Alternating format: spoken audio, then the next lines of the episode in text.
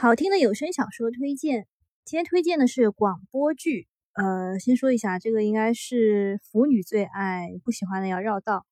这个广播剧呢，叫做《被包养了是一种怎么样的体验》，一共六集，一集是三十五分钟。这是一个金主和傻狗的故事，也是一个包养与被包养的故事。它的形式呢，就是抽时间去回答论坛帖子的那种形式，讲的也非常搞笑。这是一个被包养的男主的自白，就是回答论坛的帖子，就是这个帖子的名字叫做“被包养了是一种怎样的体验”。那他被包养之前呢，已经事先说好了，不会做任何过分的事情，就比如说什么，对吧？这个圈圈叉叉啦什么之类的。整个被包养的过程是超搞笑的，听得我在床上来回打滚，哦，笑死我了。那这个金主啊，其实外表是很冷漠的，但是私底下是一个软萌的小可爱。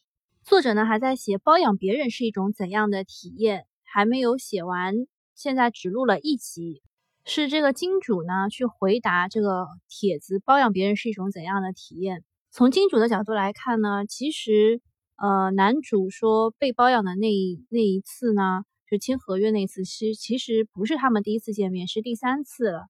而金主呢外表为什么会那么冷漠呢？是因为跟他的家庭有关，这就不剧透了。反正他很渴望的是被亲亲抱抱举高高，但是家庭不允许嘛，所以他需要有一个这样的人。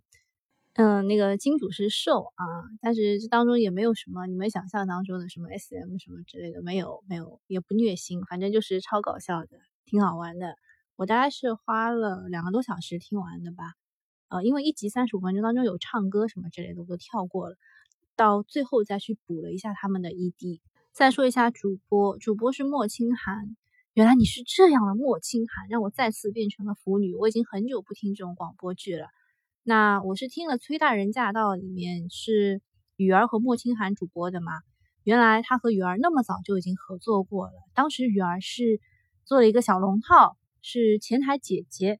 据作者的透露，其实是主播莫清寒催着他要去填词啊、改剧本啊。然后写续集呀，原来你是这样的莫清寒呐。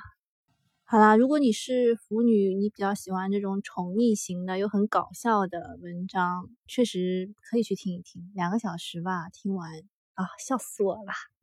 今天就到这里啦，拜拜。